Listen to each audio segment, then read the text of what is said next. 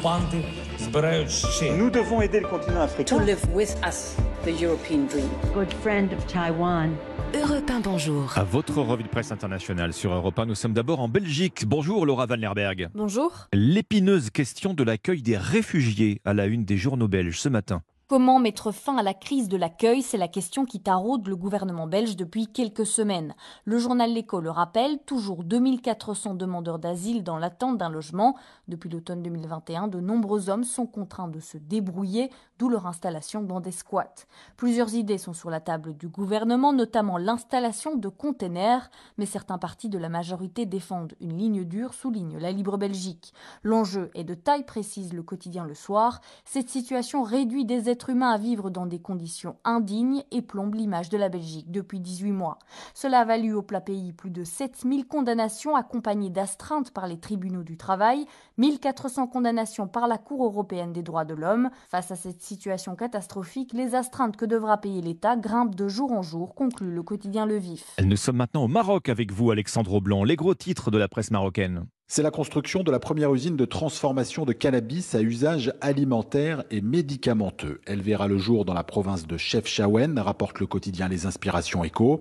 Une nouvelle étape dans le projet du Maroc de bâtir une industrie nationale du cannabis légal. Depuis l'entrée en vigueur à l'été 2022 de la loi autorisant sa production et son exportation, 230 licences ont été accordées à des agriculteurs, des entreprises, des coopératives. Le 360 rappelle que le marché mondial du cannabis légal en forte croissance devrait atteindre les 114 milliards de dollars d'ici 5 ans.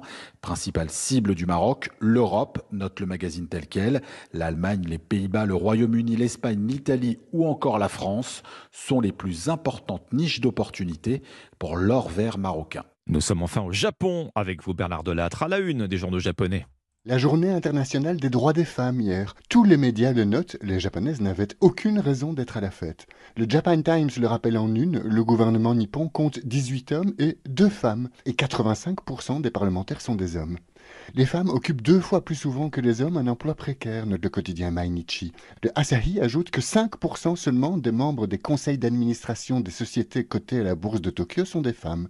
Et puis, s'est indignée hier soir la présentatrice d'un journal télévisé très regardé sur la chaîne TBS. Au Japon, l'avortement est soumis à l'autorisation préalable du conjoint et il n'est pas remboursé par la sécurité sociale. Sans oublier que les japonaises mariées n'ont plus le droit d'utiliser leur nom de jeune fille, s'effare le journal Tokyo Shimbun. Bref, résume d'innombrables commentaires sur les sociaux. En termes d'égalité homme-femme, le Japon est un pays complètement arriéré. Merci Bernard Delattre, merci à nos correspondants. 6h54, bon réveil. Vous êtes sur Europe 1, c'est l'information.